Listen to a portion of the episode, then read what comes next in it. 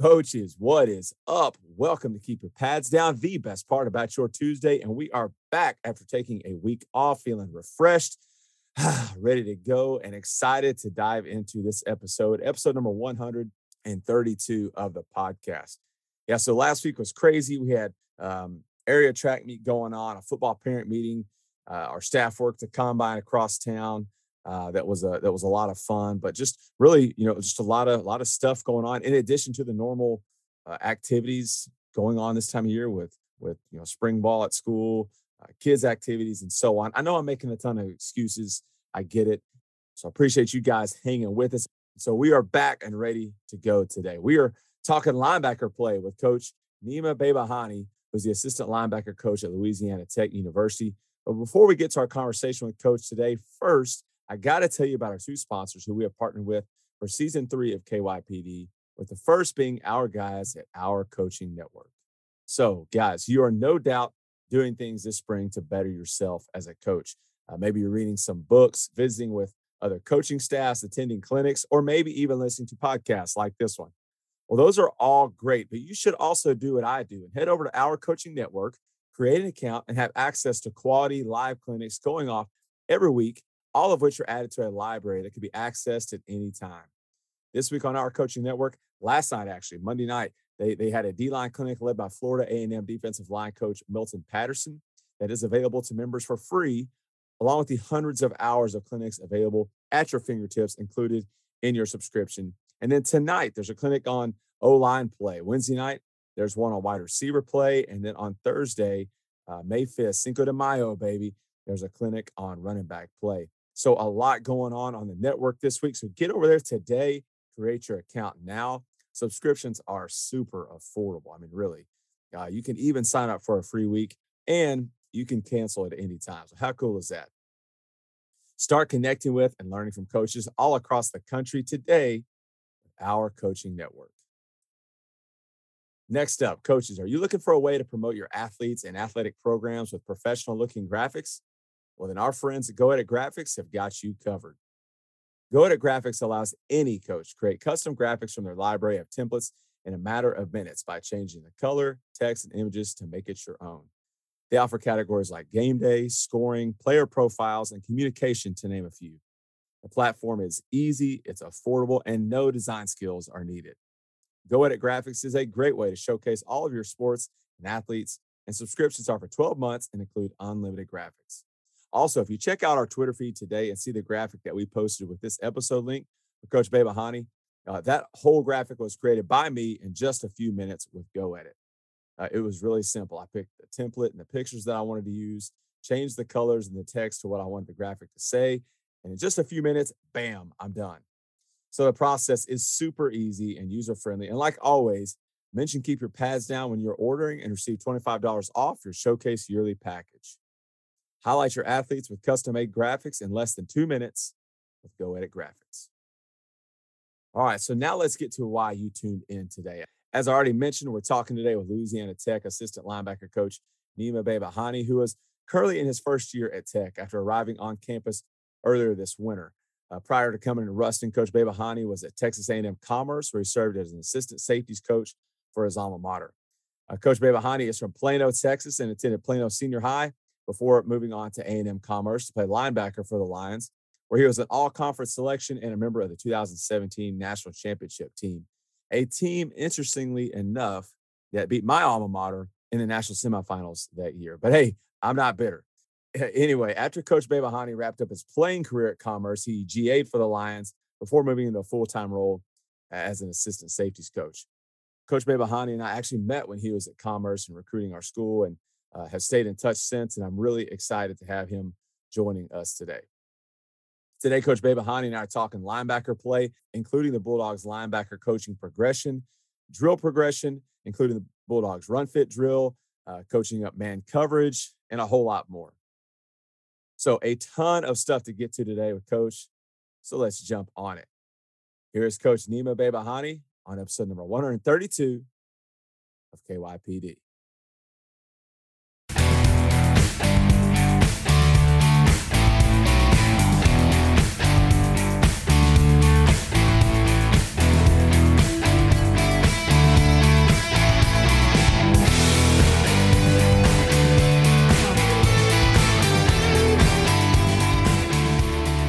Coach Babahani, thanks so much for joining us today and welcome to the podcast.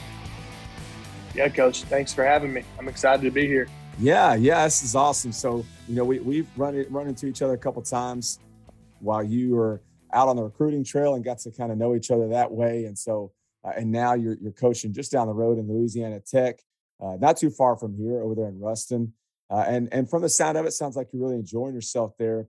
You just wrapped up spring ball. You've been there since uh, late January. Uh, what have the last few months been like for you? You know, it's it's been hectic, but it's also been amazing at the same time. You know, from first time uh, living outside of Texas for myself, so that was a big deal. Uh, so you know, got a U-Haul, moved to Ruston, and and then uh, we jumped right into spring ball, and we actually just wrapped up this past Saturday. So these past few months have been uh, have been great. You know, a lot, a lot of learning involved know, it's it's definitely been a um, you know fun fun transition from from commerce to to Louisiana Tech. Yeah, and that's from you know, and just and we'll talk about kind of your coaching career up to this point here in a second, but to go from A and M Commerce, a, a program that uh, is not too far removed from a national championship, now to Louisiana Tech, those are two really solid programs uh, that you've been blessed to be a part of already. But let's go back to kind of your background. You talked about you're a Texas guy, uh, grew up in Plano, uh, Plano East High School. Is that right? I don't want to get that wrong. the, the, best High. to do the best to do at Plano Senior High. Right okay, see, I knew I knew I was going to screw it up. I couldn't remember. I went with Plano East. Plano, Plano Senior High. How many state championships? seven, I believe. Okay, seven. all right. So Plano High School. How were you introduced to the game of football? You know, growing up like you uh, as a kid in Plano, I'm sure that's just kind of like a, a given that you're going to play football. But how are you introduced to to football in the first place? Yeah, uh, you know that was uh, solely because of my brother. I have an older brother. Uh, his name is Amin. Uh, he's six and a half years older than me, and so really he he was the one that tested out football for for the both of us. And when I got to second grade, is when I actually joined a team. But I found myself as a kid, you know, uh, playing in the backyard with my brother and his friends. And so that's kind of how I got introduced to the game. And, you know, I quickly fell in love and that's, you know, that's all I did. Uh, you know, recess, you know, playing with my brother on the weekends. That's, that's, that's all we ever did growing up. So you played at Plano Senior High. Um, talk about that and what mm-hmm. that was like. Again, you're talking about playing at a, a really storied uh, program in the state of Texas uh, and just what that was like with those rivalries uh, with Plano East, Plano West, mm-hmm. um, and the other. I mean, again, just the football in the Metroplex uh, is is it's it's really unmatched. I mean, it's just a uh, it's there's just so many good teams and so many good players and coaches that uh, that had to be a lot of fun. You know, it was, and, and that whole experience was was uh, incredible for me. You know, I actually I was supposed to go to Plano West Senior High. That's where my brother went to high school, um, but I transferred my sophomore year to a to a Plano Senior feeder school, and uh, so you know I had I had I grew up with a bunch of my close friends that went to both Plano and Plano West. Um, but those rivalries were there was something else. You know, those Friday nights were something else. Uh, and but the whole experience though to play for Coach McCullough, Jadon McCullough, and his staff, um, you know, I was blessed to be um, a part of that. Um, and and you know, we I got we got uh, Clint Stewart, who was my defensive coordinator, linebackers coach. I was very close with him. Chris Fisher, our safeties coach, Kevin Mayer, DN's coach, Carson Meager, quarterbacks coach. These all these coaches uh, had a big impact on my career at Plano. Um, and you know, I still take, stay in touch with them to this day. But you know, something I learned though uh, going through Plano is you know it's it's all about the rich tradition and and just having that work ethic. And so that's where I really learned how to how to work. Uh, you know, our summer conditioning program was was hard, but you know, it definitely uh, toughened us up and, and instilled that work ethic within our program. Um, and so there was a lot of learning there, uh, especially you know go, going there from my sophomore and senior year. So then, was coaching something you always knew you wanted to do, or was that did that come later on? Yeah, so that actually uh, came later on. Uh, I, I, I went to A&M Commerce uh, after graduating from Plano Senior, and I thought I wanted to be a dentist. I got into I was a biology degree, and I uh, a biology major, and I, and I pursued a biology degree, and I I thought I wanted to graduate and, and pursue that field, but it, it I would say about my junior year of, of, college is when I realized that I have a, a different level of passion for coaching. You know, when I wasn't playing or getting reps or anything, I was trying to help out my teammates. And that's when I really realized that, you know, that there might be something here. Um, and so I've always been like a student of the game. I've always enjoyed watching film and just, you know, studying opponents. Um, and then, so I think that really helped out uh, with the with the decision as well. So you you start out coaching there uh, at your alma mater there at A and M Commerce. Um, what was that like? Kind of breaking in there in a school where where um, you have some familiarity, and then to go from uh, you know to to get a full time position there, and then you're out on the road recruiting for that school. Um, just talk about what that process was like. Yeah, so uh, you know, I, I, finished playing in 2019. Uh, and, uh, Coach Bailiff and his staff came in after Coach Carthel uh, and Coach Bailiff, I played for him my senior year in 2019, and and I was blessed enough that he he hired me on in January 2020 as a graduate assistant. And um, you know, you don't. He, he he would tell me you don't see a lot of uh, former players come back in GA for the school just because of uh, keeping it professional uh, and and and definitely I was blessed and just eager to get into the game, and I'm, I was happy that he gave me my first job. Um, but the the process of it uh, was, uh, you know, it, it started out, in, you know, shortly after it was COVID. So my first my first glimpse of of coaching, we were at home actually, uh, you know, until June June first, and so um, and we opted out in that 2020 season.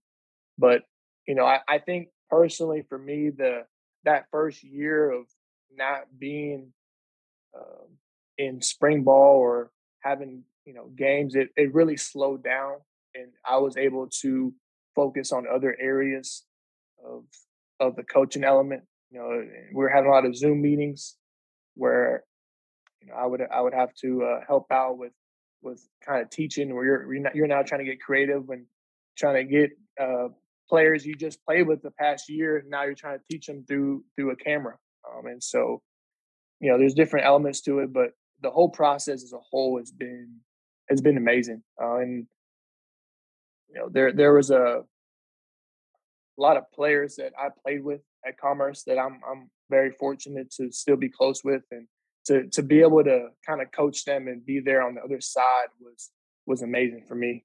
Um, and I, I learned a lot yeah, that um the the COVID that whole time was was really was strange for all of us coaches. You know, right. for for us here at we um we actually did workouts via Zoom. So uh we had we had three different groups and every day at 9 30 we, we actually had our kids come through we, we pulled all the weights out of the weight room they came through and they checked out weights like you would check out books at the library and sent them home with barbells and just kind of whatever we had and so they would set up in some of their garages and their apartments or backyards or whatever. And um, every morning, that was really the only thing that I had to do that day. You know, every day for about about three months was I had yeah. to get on at 9 30 and do a workout. After that, it was yeah, a lot of stuff like how are we how are we gonna you know do install and how, how are we gonna how are uh, at one point didn't know if we're gonna have a season, but it was kind of like what you talked about a really unique time where you could really kind of slow down and learn a lot and kind of hone your skills as a coach. So I could see where that actually could work it to your advantage as a young coach, especially because you do get that time to watch a lot of film and uh, sort of sharpen your sword when it comes to coaching before you are standing in front of a bunch of guys, especially that you used to play with. Right. That's yeah. that's exactly right know, that that that COVID time that was that was a unique time for sure. You know, it was different. You know, I think for all of us, it, it caused uh, a lot of coaches to get creative, um, and and just it, it, it, was we were forced out of our comfort zone, and I think that that just for for me personally, I think that allowed me to grow in other areas of, of the profession. Yeah, absolutely. Well, we're we're going to talk we're going to talk linebacker play today, uh, which is awesome because um, now that I am coaching linebackers, uh, that's something that that I'm always looking to uh, to to learn more about. I'm kind of like a, a brand new coach when it comes to that kind of thing. It's it's mm-hmm. it's um it's been fun, but um always enjoy talking about it. We don't get to talk about it a whole lot on this podcast, but um anyway, uh, you guys just as we already talked about, you already you just wrapped up your your your spring ball with your guys. Um, so let's just talk about this first. Walk us through sort of your install progression for your linebackers? Like what's your, you know, when you're installing things and kind of the schedule and progression that you do that with your guys? Yeah, yeah. I um, you know, I think when it comes to teaching and and the install progression, I think it's important. I think there's many ways to do it in, in terms of how how, to, how it gets done, but I think it's the most important thing is to keep it consistent for the players. Um, I I think you know, as a coach, you learn, you know, you, in a position room, you'll have different learning styles. And so to have a have a consistent teaching progression, you're able to reach all those different type of styles. And uh, you know, nowadays I think it's it's also important to tell the players why. You know, why are we doing this? Why is this drill beneficial? You know, why are we aligned here? You know, why why are our eyes here? So there's, you know, I think those those are key elements to it. But I think in terms of the teaching, you know, it starts in the install meeting. So we'll we'll usually we'll the first thing the linebackers are going to do when they when it comes to an install, they're going to be writing it on paper. This is where they're writing it down for the first time. They're taking notes. You know, it's they they come to our meeting prepared. They know they got to bring a pen and paper, um, and and so they're writing down. And you're telling them the the install, and you're also telling them the key coaching points of what to write down. You know, and then once that gets done, then you can show them a cut up or a drill. So now they're getting a clear visual of what they just learned and wrote down. You know, and then from the install meeting, we'll transition into the practice field and we'll we'll start with a walkthrough or a pre-practice where this is, you know, slower paced. So, you know, we're allowing the, the our players to, to take what they just learned on in the classroom onto the field and with it being slower pace, we're allowing them to gain some confidence, um, and just so they could process and and take what they just learned. And then from there, once practice gets started, we'll, we'll transition into indie, where we can get creative with our drills and we can have some drills that are specific to that install uh, or to that technique. And then from there, you'd like to see it in team and group work. You know, this is where things are happening faster paced uh, you know, you'll see it in seven on seven, half line, um, inside run, and then eleven on eleven. But you know, the the most important thing though, I think, is to to tell the guys it's important to know that it's it's okay to make mistakes. You know, key thing is to fly around, have fun, and and if we make mistakes, then we'll we'll we'll make sure we'll make corrections, and this is where we'll then transition into the film room. And so post practice, it's I think it's important to when we're talking about practice, I think it's important to uh, critique practice like it's a game and keeping the same consistent terminology or coaching points you may have. I think it's important to to have that for post practice. So just so you're keeping everything the same for the players and they're hearing the same words, same buzzwords, um, and the same grading. Um, and then in terms of the install progression, you know, one thing I like to use for an acronym you know, it's it's commonly used, but it's been effective for me personally. It's uh, CASKRF. It's C A S K R F, and that stands for call, alignment, stance, key, responsibility, and finish. And so I'll get into what all that means, but you know, I think this acronym is is a, um, is uh, good because it, it gives players a, a plan to be successful every single play, and also you're you're uh, allowing the players to start having a, a processing plan whenever they're getting ready to to get ready for the play. Um, and so we'll, you know, starting with the call, you know, it's something we talk about, you know, that's first step. You know, we got as a linebacker, we got to communicate defensive call, the checks, the adjustments, and the motions. Um, and I like to coach with the edge of, hey, it's on us. You know, linebackers, you know, we run the defense. We're the quarterback of the defense. Everybody relies us. everything goes through us. And and you know, with, with the call, we also got to be confident in everything we do, especially in our, in our in our communication. You know, and then from there we'll talk about our alignment. And I think that's just that's dictated that varies. You know, that's dictated by your defensive call, the offense formation, and then the situation of the game.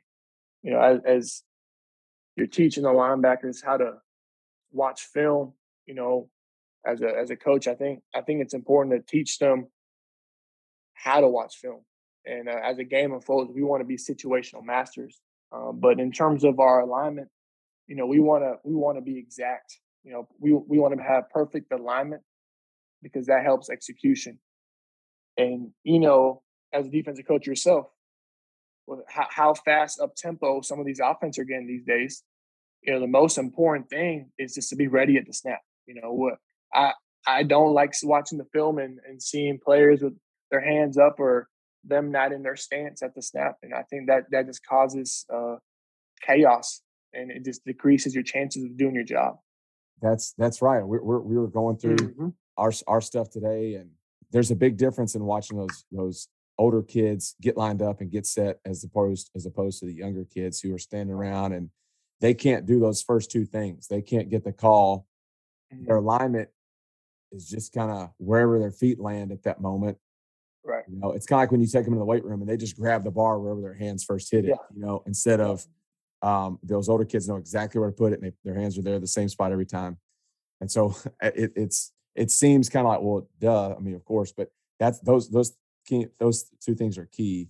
And when when mm. you can't get those right, it's you know it's nothing else is going to go right for you. So, uh, just real quick, what is y'all's base alignment with your linebackers? Are they like are they indifferent, like 30, 40? Are they stacked? Yeah, so yeah, so we run a four two five, and, and it's really dictated on the call. Um, and so we don't really, t- you know, we can say 30, 40. It just depends on what the call is. Um, but uh, our toes will be at five yards in terms of our alignment, and then you know it, it, it all depends on the the receiver surface. If we're in one high, two high, depending on which way we're rolling. So I, I think that question uh, there's more layers to that. Um, but you know, I, I do think, uh, however way the alignment is set, I it needs to be exact, you know, and and and consistent.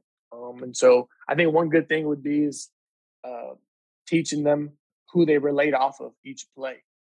You know, and so if we got a two high defense, our will linebacker will relate to two weak. You know, where's your two weak? We got it. that's our first job. We'll find your two weak. Is he a number two receiver displaced? Is he in the backfield? Is he in the C area? So th- those are the things that whenever you install, you can really break down uh, your the alignment and the rules and who to relate off of. That's a good question though. Um, and then uh, you know from there we'll we'll talk about our stance and this is something that you'll you'll need to definitely emphasize day one you know, and you know, when talk about a good linebacker, what's a good linebacker stance? You know, I, I, I like to have my feet shoulder width apart, the weight of the weight of our uh, body on the our balls of our feet, and we're gonna have a good knee bend, and we'll have our chest up with our with our flat with the uh, flat black uh, flat back, and um, we want to make sure our hands are hanging on our thigh board lightly, or placed on our thigh board lightly. And so, uh, the, the most important thing with our stance, we got to be comfortable in however way, there's not just one way to be in your stance. I, I think it's important just to tell your players to be comfortable. Um, and that kind of goes, and that kind of marries with the alignment deal, where you know you also want to be ready at the snap in our in our stance. And then we'll transition into the K for for key, and this is all about your eye discipline and control. Uh, you know, eye discipline starts with knowing where to put your eyes every single play and I think that is dictated also by the defensive call, your alignment, and your responsibility. You know, and then when I say eye control, this is something that is also trained. Uh, and and so as the ball is snapped or the, as the play progresses, we want to make sure our eyes are trained through the whistle. You know, a lot of times, coach, you'll see uh, players with their eyes in the right spot, but then, you know, the play ball snaps and now their eyes are not where they need to be. You know, they they started off good, but their eyes weren't controlled through the whistle. Um, and then from there we'll go into our uh, responsibility, and you know, for every install we have, we have a run and pass responsibility. Okay, so what I mean by that is, if I'm playing cover two, I'm the Mike linebacker. If it's pass, I'm the middle middle field runner. I'm I'm playing in between the hashes. Uh, I'm playing middle field safety, but it, on on run, I might be an overlapper. You know, and and so it it's I think in, in terms of your install, you want to really define the run and pass responsibility, and it starts with having a, a good run and pass read. And then, you know, this is as easy as just execute your job and doing your 111 and trusting your teammates that they're going to do their job. And then the last element uh, to this acronym is F for finish. And uh, this is where you, you talk about pursuit, block destruction, tackling, and create takeaways. Um, and I think this is something that's preached every day. Uh, it's it's easy to talk about it early on as a coach in early meetings, but are you emphasizing it week two, week three, week four? You know, I think that's important to to keep uh, a focal point on that. And there's different ways to do it, um, but I, I the biggest thing as a linebacker and just uh, honestly in, in defense players in general, this is a train. It's a mindset. It's a train habit. You know, we're running to the football, and, and like I said, you want to emphasize it day in day out. There's drills you could do uh, to to uh, emphasize all these. But you know, when I say finish, that's what the players are thinking: pursuit, block destruction, tackling, and create takeaways. So that's how that's how we do it right there, coach. I, I love the the use of uh, of acronyms and um, and I've said this before on this podcast, guys who listen uh, a lot, things that rhyme and just because there's so much information thrown at them, you know. Yes and so much, so many things that are you're you're, you're spitting at them, you're peppering them with, like, hey, check this, check this, don't forget this, remember your steps in this, da, da, da. and if you can put it in a way where it's like, hey, uh, you know, like for us, it'd be ASCA, you know, alignment, stance, keys, yeah. assignment, whatever, um, whatever your acronym is, you can use right. that and just kind of say that, and then it also keeps you on track for us as coaches, like when you get in a season or you need to figure out like, all right, what do we need work on? You know um, it's kind of like i go to my catalog and i can look at one of those things and go okay we're, we're kind of having some holes in our reading our keys so let's go back and see the drills that go you know it's real easy to find the fixes when you don't have that you're just kind of like um, it's like if you ever try to work on a car and you lift the hood up and you have no idea what you're looking at well you don't know but if you know exactly what you're looking at it's real easy and you can just right. you know in a matter of minutes diagnose the issue and i think it's the same thing with that and that's why it's so important to put things in such a manner like that, like an acronym or things that rhyme. So, what are some some drills that you like to use specifically to, to address all of those skills? And, and do you have a drill progression? You know, if maybe you start yeah. really basic and you build on each one. How does that go? Yeah, yeah, that's a good question. Um, you know, I think in terms of the progression, uh, I think early on, spring is especially in the spring, you got a lot of indie time. You know, this is where you could really focus on your fundamentals, your technique, um, but in terms of progression, you know, I like to start with some some sort of stance start, um, and just just to start the guys off with good habits for the day. And the emphasis of this is to eliminate false steps. Uh, make sure we're we're cutting that out, um, and you can easily do this by get being one on one. You know, coach, you could be my partner. You sitting across from me, and and I, am mirroring you. Um, and it's simple as you're zoning either way, or you're pass setting, and I'm and what we're looking for as a linebacker, you're looking for a positive six inch step in whatever way your key is is is uh, going. Um, and and one one good rule I think is if you don't know, don't go. And a lot of times you'll see guys this auto pass drop or a, a, a lot of a lot of hey automatic hey let me take one step forward no matter what. But if you don't know, just eh, don't go. Um, and then from there, I like to progress in some court, uh, some sort of a footwork change of direction, and this is where you know I think early on it's also good to not don't include a football, you know, uh, and just really break down the drill.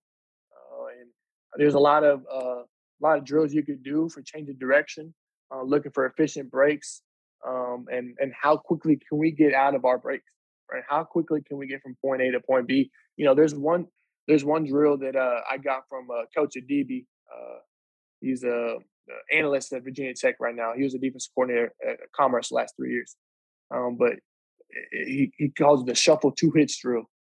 And basically, as this is the first change of direction we will do as linebackers, and uh, you'll basically get two lines. Uh, guys will be on the sideline, and and they'll be facing each other. And so, uh, as the coach, you're uh, you're on the bottom of numbers, and you give them two. You give them two hits. You can give them two hits. The first hit, they're going to be shuffling out towards the numbers, and they're just trying to stay on that line. And then if you don't give them a second hit, then they got to shuffle to me where I'm at, which is the bottom of numbers, plant their foot in the ground, and then work back through the white line, through the sideline. Um, or if I give them a second hit, as soon as they hear that second uh, command, they're they're redirecting, they're playing their foot, and they're sticking their foot in the ground and and, go, and finishing back through the sideline. And so, it uh, what you're looking for as a coach, you know, you're looking for a good striking position, looking for quick, quick and tight feet, um, and we're not looking for elongated shuffles or feet clicking. And so we're kind of we're forcing them to be a little uncomfortable. They don't know when I'm going to say the second hit, so they're kind of they're they're having to listen. And as soon as you know they hear that second command, they're having to plant their foot and and it also causes them to keep their their uh, feet in their framework. You know, because if we ever get too wide, right? You know, where we ever get too wide, that's where we'll start to slip. You know, usually when you see that, or we don't have efficient efficient breaks or transitions. Um, and so that's something that I, I've carried from Coach Adibi, and I, I really liked. Um, and then from there, we'll get into some kind of uh, pass drops. Uh, we'll have about four to six drops, and this is where you can get creative. I think, and I also do think this is depending on what kind of coverages y'all uh, you run as a defense. You know, if you're running a lot of cover three, uh, you can do a lot of 45, open up 45 degree uh, crossover run, and then you can break zero where you're planning and you're coming straight downhill. You can break 45, you can break 90, and and but the the important of this drill is teaching the players how to get in get in out of their breaks. Okay, it's it's easy to tell them, hey, you're opening up 45, you're running, you're gonna come straight downhill when I break you down.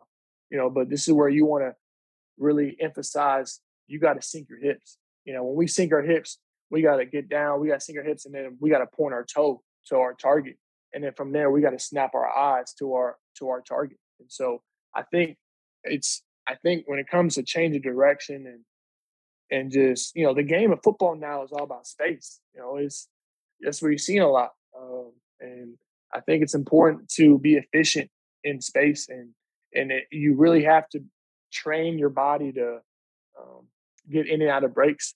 And you know, like I said, you can get creative. There's a lot of different drills you could do.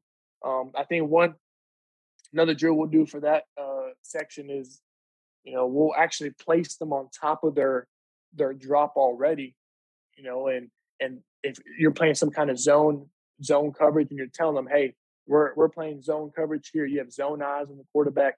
At this point, they've already done their 45 or their back pedal to their they've already exited to their drop. And right now, at that point, you're just they're just playing off the quarterback platform. So the quarterback's looking this way, they're melting with the quarterback.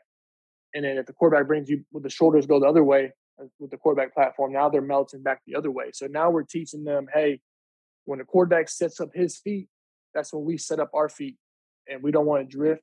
Uh, this is where we want to see guys motor down and, and shut down their their depth of their drop. And now now we're looking for width, and this is where you can really steal picks and get into windows when you know when to shut down the depth of the drop and then knowing how to melt with the quarterback for that second half.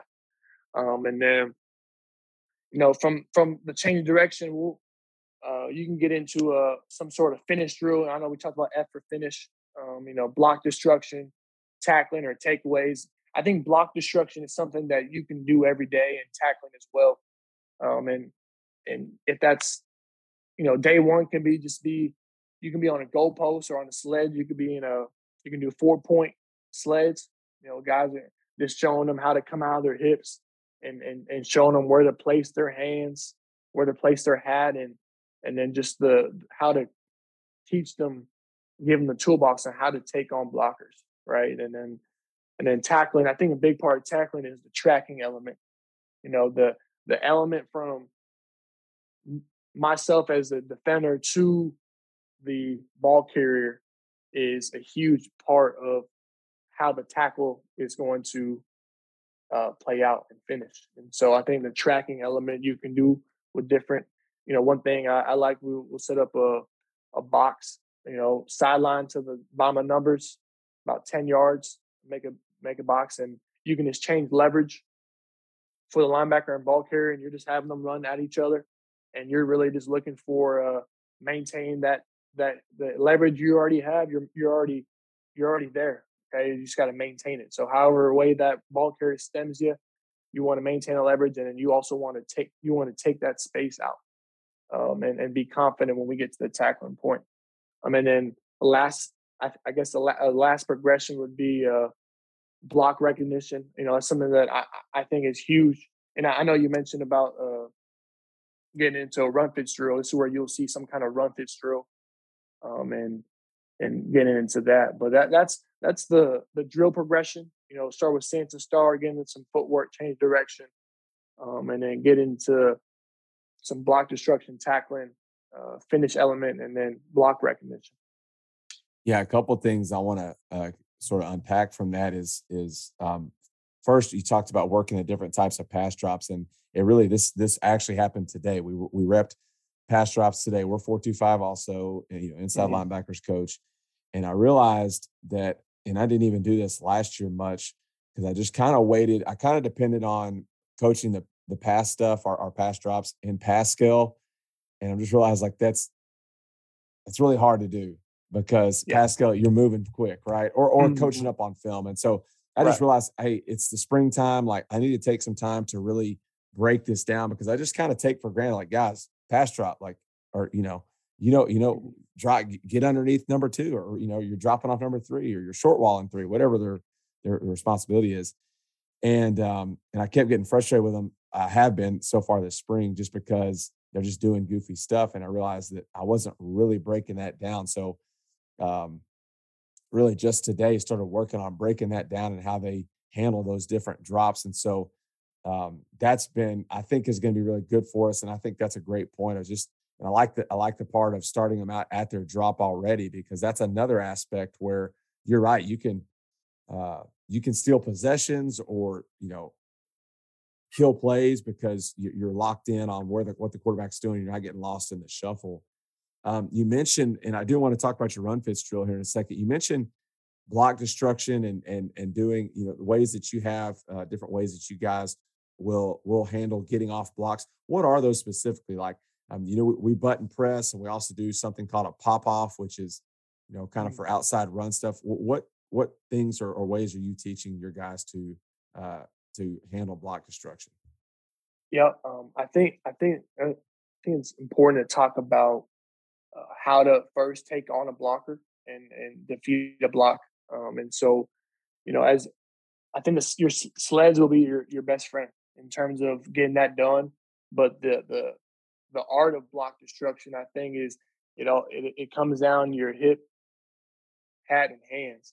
Um, and and you know you want to teach them where to place your hat. You know, put it on the top of the chest, and you know we want to come out our hips, and then also talk about hands, you want to talk about hand placement. You know, we're aiming for the breastplate, thumbs up, and you know, it's easy just to say that, but I think it's also you got to even break it down to as players are approaching the block, they have to know and process where am I trying to win. We can't just run down the old lineman will swallow you up if you run down the middle of them. You know, and so as you're as you're talking about block destruction defeat, you got to know where you need to win. Um, and so every uh, every snap, our players will know if what gap they're responsible for, or if they're a lever spill, uh, if they're a turn back or a spill player. And so as as a taking on that block, you want to know, okay, hey, I'm gonna hit hands on this blocker right here, but I know I got to keep my outside shoulder free because I'm a lever I'm a lever player and I got to know that nothing is is going outside of me. Um, and so I think that's also important to break down even more is you know what kind of what kind of what responsibility do you what puzzle do you have in in the run fit and um you know in terms of the drills we'll do is uh, you could uh you could start with just a, a little progression of you can put them in a you know a four point stance and and you can do this on a goalpost on, on sleds and you're really just you give them a hit and they're you're really just locking out and you're having them just stay in that locked position and you're looking for a straight line um, to make sure their hips are, are coming through and then from there you can progress into a sleds um, and you can be about two or three yards away from the sled and you can change up the leverage um, you could be inside shade of the sled and you got that you got to win outside and the win on the other shoulder of the of the of the sled or or you can place the linebacker there on that side already, like they're zoning towards you and you're already in position. You just got to make sure you stay stay in that position and uh, keeping that sled on your inside shoulder. Um, and I also think it's important to talk about uh, what we do on contact. You know, whenever you, place your hat on the top of the chest, you come through your hips, come out your hips, and then you you have good hand placement. This I think it's important to teach the guys, hey, especially with linemen that are 300 pounds, you know, we're we're a lot lighter, you know, and but when we get underneath uh, a blocker and we come out of our hips and we do those three H's, okay, they're going to be vulnerable, eh, but they're only going to be vulnerable for for a short period of time. And so I think the finish piece, the the the finishing piece of the block destruction is also important to talk about. Is you know, yes, I'm I'm locked down, everything's perfect. You know, my hands are right spot. I'm coming out my hips. You know, this is where you'll see O linemen kind of raise up. You know, they got no power, but this is where you want to make sure you you shed um, whatever terminology you want to use. You want to shed and arm through, and the biggest thing is you want to stack with the the leverage side that you you take on the blocker with. You want to stack that blocker with that same foot. So whenever you gain ground and come to balance, then that blocker can't retrace and kind of, you know, you block you and, and kind of get you out of there late. And so I think it's important to to do that. And there's that progression. You can go from that four point deal to the sleds, different leverage, to and where I um, actually with um, Coach Adibi, we we did was we'd uh we have a a little bag already, and you're already you're already like I said, talking about the top of the of the route of the uh, pass drop you're already at the top of your block destruction. So you're already in your leverage side, and now you're just you're uh you're working on the finish piece, and you're you you want a violent disengage with the arm through, and so you can really break down that uh, block destruction into three different um, elements there. Yeah, I, I, like that a lot, and, and you know, you're kind of doing the whole uh, well, the, the, the whole part whole. Like we're, we're, we're block destruction. Now we're going to break that down to different elements, and then we're going to put right. it all back together and uh, and and work it that way. And I think it's a great point about stacking, you know, that blocker because um, you know then it's it's just you have to you have to fit tight. I always say just step on their cape, you know, kind of the same thing. Mm-hmm. Step on that offensive lineman's cape, right. um, in order to uh, yeah to to keep that offensive line from getting back on you. So let's talk about that drill. Your your um, I'm sorry the the name of it. Uh, let's see, I have it right here. Let's see. Yeah, let, us Was that your run fits drill that, that we just went through? Is that it, or was that was that? No, no. Else? Okay, that was something else. Okay, so let's talk about your run fits drill. Then I know you that was yeah. something that you guys do, and uh, that sounded interesting. So let's talk about that. Yeah. So uh, I first got introduced to this. Uh, so Coach Power, my uh, defensive coordinator here at Louisiana Tech, and linebackers coach. Yeah, I did this with him back at Commerce uh, when he was our defensive coordinator in 2018. And then now that I'm uh, helping him out, uh, you know, and seeing the other side of it and how how to prepare for it, you know, I, I do think this drill is something you can do every day for linebackers. Um, and so you'll need some equipment for it. You need about five trash cans, and the five trash cans are simulating the offensive line. And then depending on what kind of defense you run, uh, you'll have three to four agiles and they'll be the D line. You'll place them in whatever front you want them to be in. And then uh, the players that aren't in, you can have two linebackers out. If y'all run a four-two-five, you can have two linebackers out, and and the player, the linebackers that aren't in can self-service. So you, you'll need a two guards, a Y off, H back. Coach, do y'all see a lot of H back It uh, yep, and so do we. So we'll uh, you have a, a another player as an H back, and then a quarterback and a running back, and um, you can keep the formation the same in terms of you don't have to move people around. That you can set that H back on one side the whole time, and you can you can keep the guard the same, quarterback, running back the same, and then really what you can do is flip the passing strength. So let's say we have a H back is in the backfield. We have a two by two set. Uh, we call that dual down, and then uh, all you can do is just flip the flip the field and say, hey, all right, the strength is to the left now. Now we got a three by one set. Um, and so, and then with that, you could do four to five different run concepts. You know, inside zone, ISO, split zone, power, counter, whatever you want to do, you can roll through them quickly. And and so uh, the guys that are playing the guards, you know, if they pull or if they're zoning or you know they're going to pick up the trash can and move with it. So you know if if they pull, we want to pick up the trash can and move the trash can. So um, and then you know the emphasis of the drill is to just teach the guys how to be confident in our run fits and to know their responsibility. And like I already mentioned before, but you can roll through a lot in just one period alone. Um, and and you could change. And after you get through about four or five different runs, you could change uh, the passing strength, like I said, and then you can also even change the coverage, the defensive call. So now players are being challenged to process quickly. Okay, hey, right here, I was a I was an A gap defender, I was a spill player. Okay, now it's okay. I'm a, I'm the lever player, you know, I, and so they're having to think and and and really process quickly. So I really like this drill. It teaches our, our, our players how to play fast and and how to play through the line of scrimmage and, and just doing our one of eleven.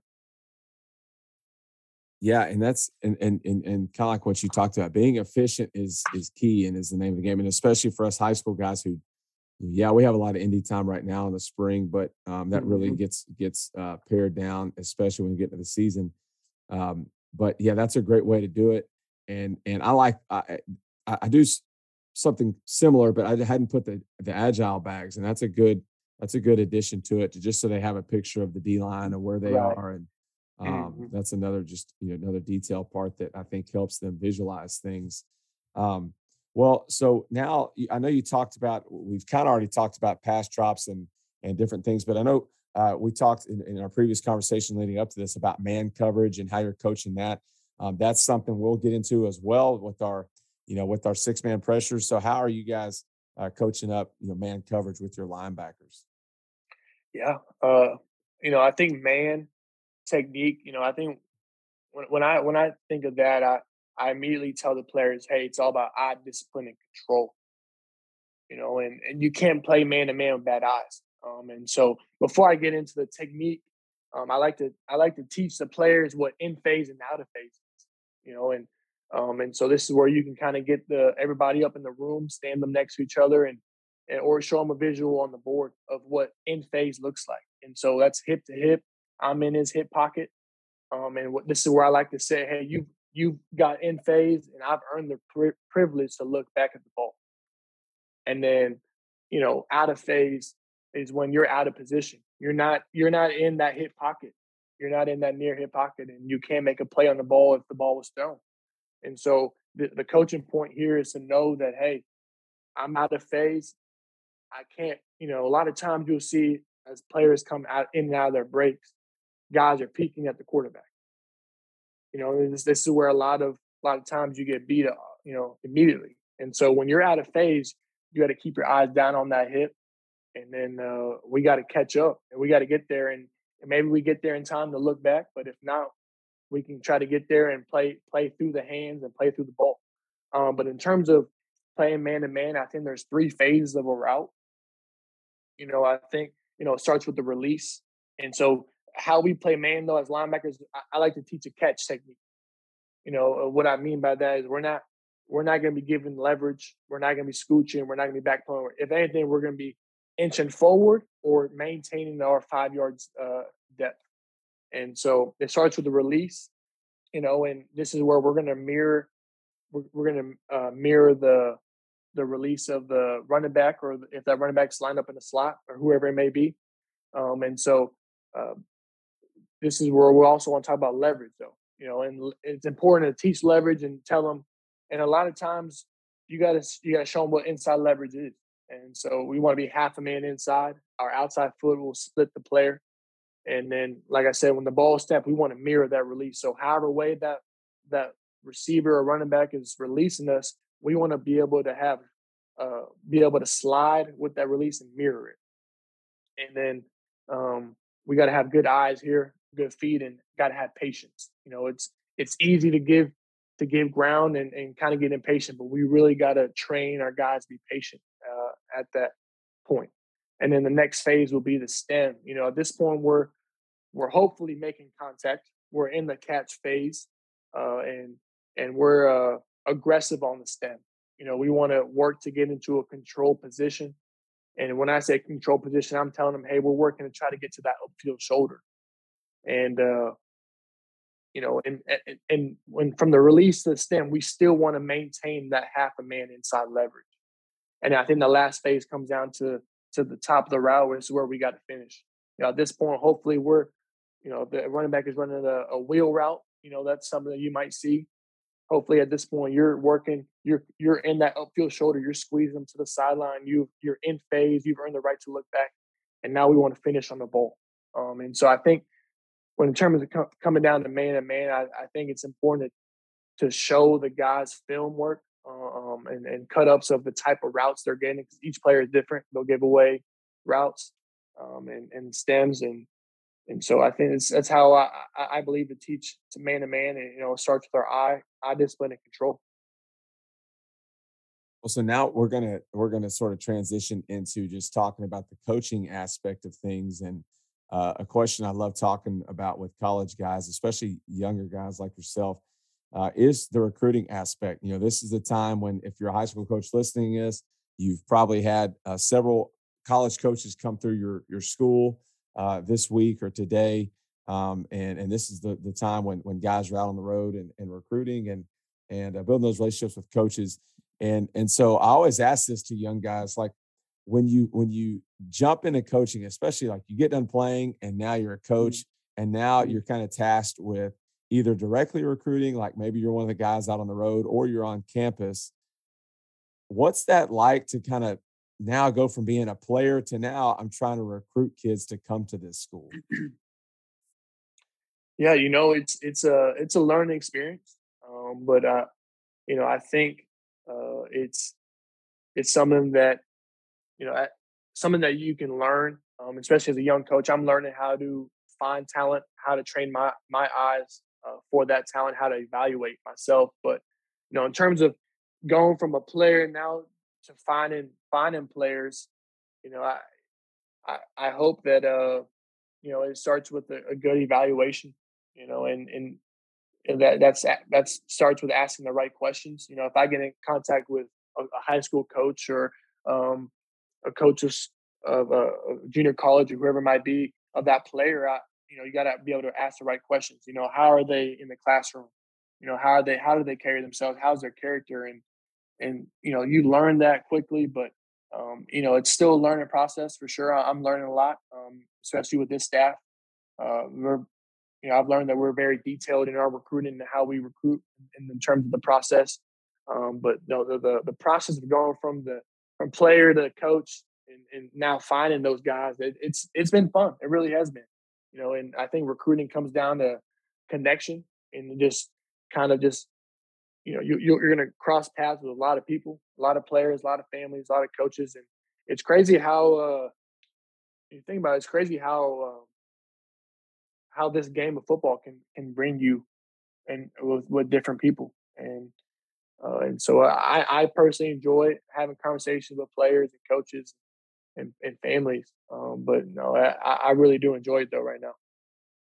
So for you know a lot of guys listening high school coaches not you know out on the recruiting trail but i think one of the things that, that college coaches have to do a really good job of is being able to connect with kids and coaches from a lot of different places right um, and and i think that's a skill you either develop or you you, you have it or you develop it or you just you're not going to be a very good recruiter and, and you're just not going to be in college football very long but as for me as a high school coach I still had to be able to relate to kids and the teachers and other staff and things like mm-hmm. that. So, what are your tips for? Let's just talk about kids because you are, yeah. um, you know, fairly young in, in the prof- young in the profession. What's your what are your tips that you what are some tips you have for maybe the crusty guys listening to this um, for relating to, to today's kids? Yeah, um, you know, I think I think kids just kids just want to be heard. Kids just want to be loved, and uh, I think it just comes down to just taking that time to to ask them about, you know, how how their weekend was, if it's simple as that, or how their life is going, or you know what they did in their free time. You know, um, you you'll be you'll be surprised of how many hidden hobbies and talents you'll you'll hear from kids, and I I think it just comes down to just being genuine, you know, and just not going through the motions. I I, I do believe coaches. Um, you know, I, I got in the profession to serve. You know, that's something that I I believe coaches are. We all serve, and and of all ages. And I think if you truly believe in that, and and I think how you interact with kids, um, and and knowing that you're you're uh you're there for the kids. The kids aren't there for you. You know, you're the, you're there to help them develop. And I, I think once you have that mindset, um, and and in in terms of like kind of kind of connecting with them, I think that'll help out a lot. Just knowing you know that that aspect of it, and this really just like I said, just comes down to just being real and, and being genuine with them.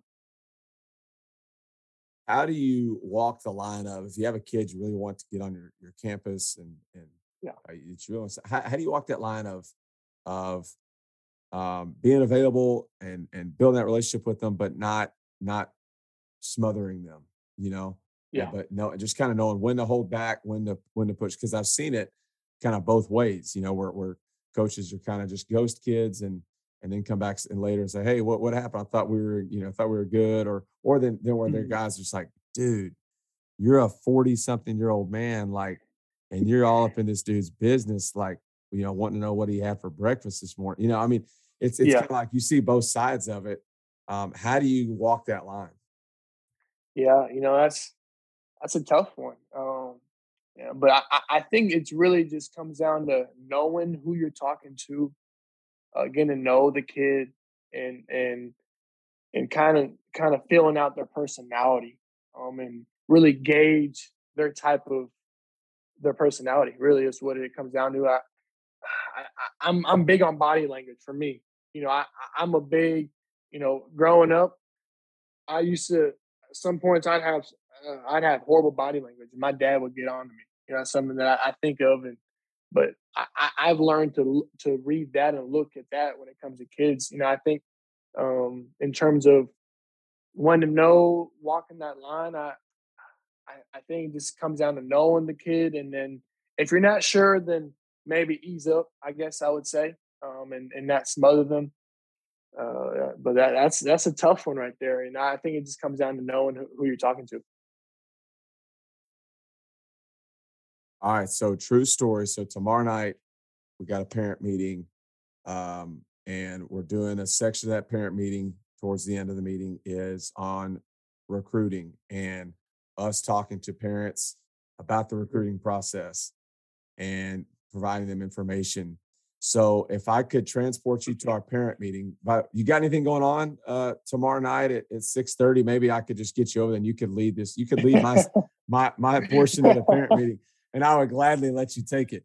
Um, but I know you can't. So, but if you were there and you're talking with these kids, and they're they're mm-hmm. from mm-hmm. incoming, so they're eighth grade, current eighth graders through current eleventh graders. Mm-hmm. Um, mm-hmm. and I know this is a this could be a really long answer, but you can you know you can kind of limit it to a few things if you want. What advice would you give them when it comes to the recruiting process? In terms of uh, like after high school, the recruiting process. Yes, yeah, or just yeah, just when they're in high school and if they're they're interested in playing football, yeah. like yeah. you know, what what what advice would you give them? You know, I, I think first and foremost, uh, I think you need to sit them down and ask them what their goal is. Um, and a lot of them will will uh, say they want to play college football. Um, and then from there, I think you can transition into uh, teaching them you know, there, there's, and I was, I'll raise my hand right now. I was, I was, uh, uh, I was at fault as well. I was coming out of high school. Everybody wants to go D one. You know, there's that stigma. Everybody wants to go D one. But I think in terms of, uh, you know, teaching about the recruiting process, you know, there are there are hundreds and hundreds of schools out there of all levels that that uh, are, you know, amazing you know, and and and that created a, a good experience, a great experience. And you know, I, am a Division two guy myself, and I, I, had the best time of my life at A&M Commerce, and um, and so I think in terms of recruiting process, I think it's important to, to I think it's important to teach them about um, different levels of football. There's good football on all levels, you know, from bottom all the way up to FBS, and then also, you know, be realistic. And um, as as your players progress into their junior senior year, they'll know they'll kind of have an idea of who's talking to them. You know, at this point, what level of talent's talking to them, and I would also say reciprocate that energy. You know, you everyone wants to go to the biggest school and be Division One, but you know, do they want you back? You know, you want to be somewhere where you're wanted, and I think knowing that um, you know, it takes some maturity and to know that. But uh, I, I, was at fault of myself in high school. But you know, being a Division two guy, and and once I realized that I'm playing some great great players and playing with some great players at A&M Commerce, um, and and once I realized that, it you know, it, it, really changed my mindset. You know, there's there's good football on all levels. So, I, and uh, you know, I think that's important to talk about. Yeah, absolutely. And this, and I don't mean to kick this can of worms open because then we could be talking for another couple hours on this. But you know, one thing I've seen in the last couple years, well, really in the last year, but uh, it started to kind of happen the last couple years is I, I, don't know if it's I guess it's with the transfer portal and everything that the trickle down effect has made it to where, man, like some of these kids who are going to Division two now would have been FCS kids a couple years ago. You know. Maybe you know five or six years ago. Yeah. Um, guys that Division two schools are sort of turning away are are guys that would have been surefire Division two guys. I think a few years ago, and that's yeah. not everywhere, but I've seen that a few. I've seen, I've started to see that some, and um, all that to say, yeah, you you get a, a Division two scholarship, man. I mean, there's there's some. I went back to my alma mater um, this this earlier this spring. Uh, actually, where Coach Fat Foskey's brother is a, a GA at Harding, Harding, um, okay, yeah. And you know, not that I was good when I was there, but um, I would, I would, I went to the D line group and watched them work. I would be the shortest defensive end on the roster right now, and I'm six two. Um, and I'm yeah. looking up at all these dudes like, good night, this is Division two football, you know, and these guys right. are. Uh, these guys are huge. So you're right, and I think that's a that's a big thing that kids get caught up in is the level, the mm-hmm. logo. Yes. And I yes. think um, that's always something. Is man, go somewhere where they want you you know not where you're a you're the well if this guy falls through then we'll we'll take you and um, so i think that's great advice.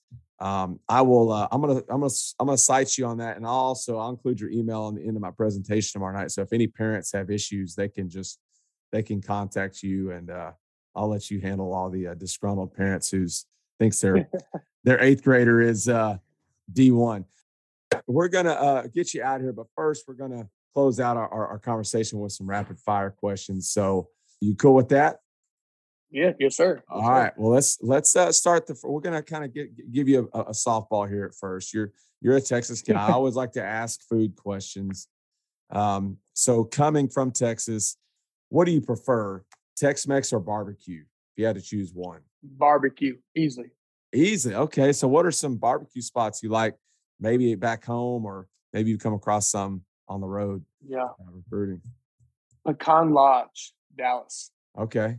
I've heard of that, um, never been there. It's you gotta try it. Man, I, what's like, I, do they have a like what's their specialty? Like is it ribs or brisket or oh, everything? every, everything, everything. Yeah. Um I know I know when I went last time I went with my girlfriend and she got a a sweet potato uh a sweet potato bowl. It really was a, a, massive sweet potato, and they they they stuffed it with some brisket and, and all the toppings, bacon, jalapenos, and you know you definitely you definitely leave there in a food coma before you even hit the door. So that's some good food right there now. Yeah, that sounds good. I have to check that out. That's a that's a, uh, great recommendation there. Okay, um, next question. Uh, I like asking this question uh, for guys who've been GAs before. Um, you know, GAs, you know, typically have to kind of get stuck with the unusual jobs or the unwanted jobs. What's the I don't want to say worst because I don't want you to sound like you know if, if that you're ungrateful for the opportunities you've had or anything like that. But most unusual job you've ever had to do as a as a GA. Ooh, I gotta think about this one. Oh, you know, I, I haven't had anything super unusual. You know, just like coffee runs and uh, equipment, a lot of equipment. Um, I don't, I don't know if anything comes to, to my mind. It's that like I just think it's super unusual. You know.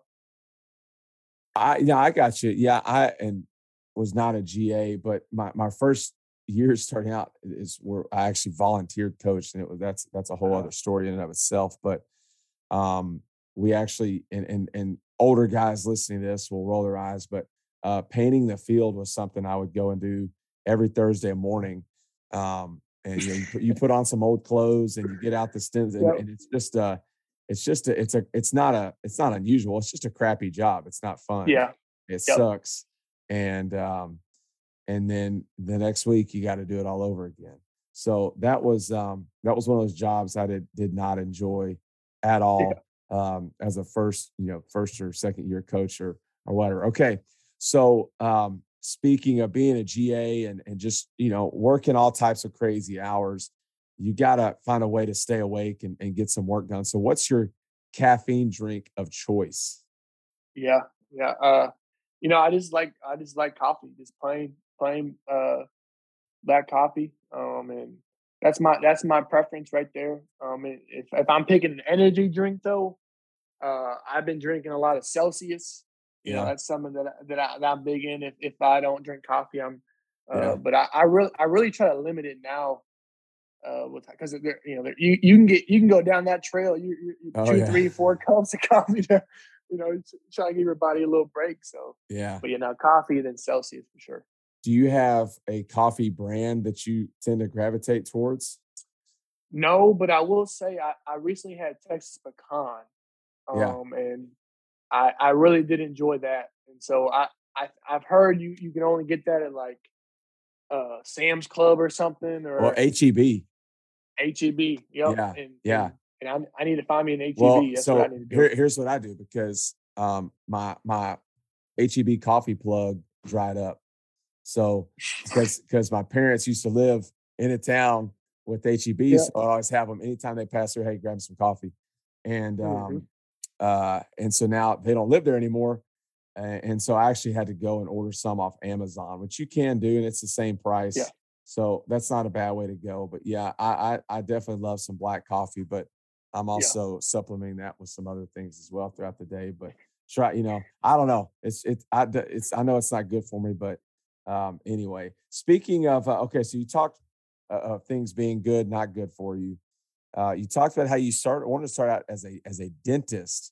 So mm-hmm. does that mean that you have a pretty solid dental routine? Like what what's the and, and I guess here's actually this. Do you have any dental advice for us? Like what are we what are we screwing up when it comes to our teeth? Come on.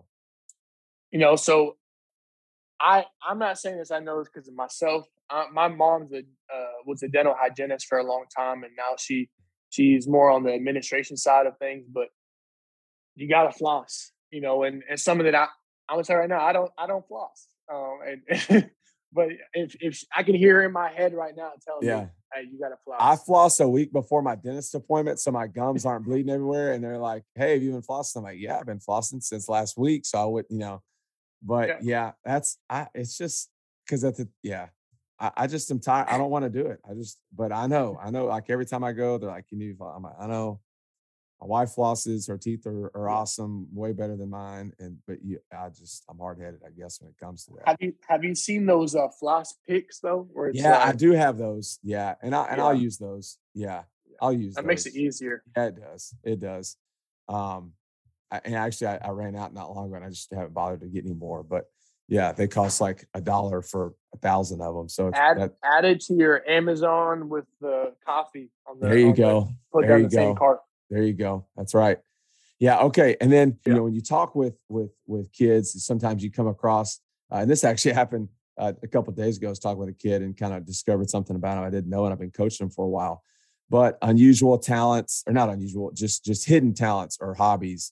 Do you have any hidden talents or hobbies that you uh, you would care to share with us? You know, I I I wouldn't say I'm I'm good at it anymore, but I actually from Madden, I, I- was a big time Madden player, and Yeah. I was like top one percent in the world uh, for like fi- five or six years in a row. Um, and so with with coaching now, since I've graduated and gotten the coaching, I don't have much time Yeah. uh, to be picking up the sticks. But I'd say I'd say that'd be a hidden talent. If I picked it up now, it wouldn't be too bad. But I, I Um, gotta that's- think you you you you, you it's gotta be tempting to roll to the players' lounge and like grab a grab a, a controller and be like, Yeah. dude, sit down. Let me let, let me show Yeah. you a little bit. Uh, Yeah. Well, so who was your team? Who was your team? That who would you? Who would you Cowboys, yeah. Cowboys all the way. Okay. So see, I was kind of the same deal. I mean, I wasn't really that. I mean, well, I, I was just an average Madden player, but um, I guess my peak Madden um, experience was when uh, Michael Vick was with the Falcons, and so Oh, that's yeah. that's who you would pick. You know, everybody everybody would be Michael Vick, and you could just run Mhm. around. Um, so then now I'm assuming you're a Cowboys fan. Um, sir. so so you're you are uh, we've kicked Stephen Jones out of the uh, out of the out, out of running things, and so you're you're running things for the Cowboys. What do we what do we do to fix the Cowboys? What and what's your outlook for the upcoming season? Uh, you know, I, there's a lot of changes need to be. I mean, there's a lot of holes. I think there's a lot of off-season transactions right now that you, know, you lose Cooper, um, you're losing, but you at the same time you also lose Randy Gregory, who's one of the most penalized Yeah. players in the league. Um, and so I think there's two sides to it, but you know, I think there's a lot of pressure for myself. I don't know what I would do. You know, that's that's above my pay grade right there, my, and Yeah. and stress levels right there. Um, Yeah, I'm actually I'm actually interested to see what they do, what what the Cowboys do in the draft. Um, Yeah. and see Yeah. what happens there. yeah. I, I was asking one of my players today, who's a huge Cowboys fan. I was like, "Hey, what are they what are they going to do?" And he's like, "I don't know. They have so many needs." And I said, "Yeah, I mean, yeah." Uh, and, Yes. and to me, that I think the frustrating thing as a Cowboys fan is it's just always something, you know. Yes. and Yep. it just seems like they're always undisciplined and it, it just comes down to just boneheaded stuff and they just can never get it together you know even Mhm. on the years when they when they when they have you know a pretty solid uh regular season so uh Yeah. but but every year they'll suck me back in and then at some point i'll i'll storm away and storm out of the living room and swear them off until the next the next year and that's that that tends to be how it goes so well roller um, coaster. yeah, it is. It is. Well, Coach, man, really enjoyed talking with you. I want to just thank you so much for joining us tonight. And uh, want to wish you and the uh, the Bulldogs the best of luck the rest of the spring and in this next season. Yes, sir, Coach. Thanks for uh, thanks for having me, and you know I'm I was excited to be on here, and you know if there's anything I can ever do, just you know I'll- don't be a stranger, and, and uh, I really do appreciate it. Thanks again to Coach Babahani for joining us on the podcast today. I thought he had some great stuff to share with us.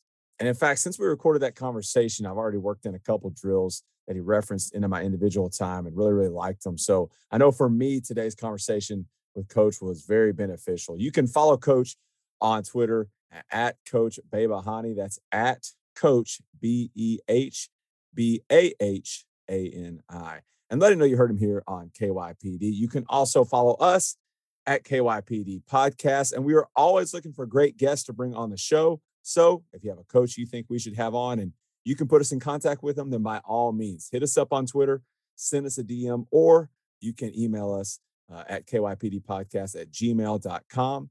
Another way you can support our show is by giving us a five star rating and leaving us a review.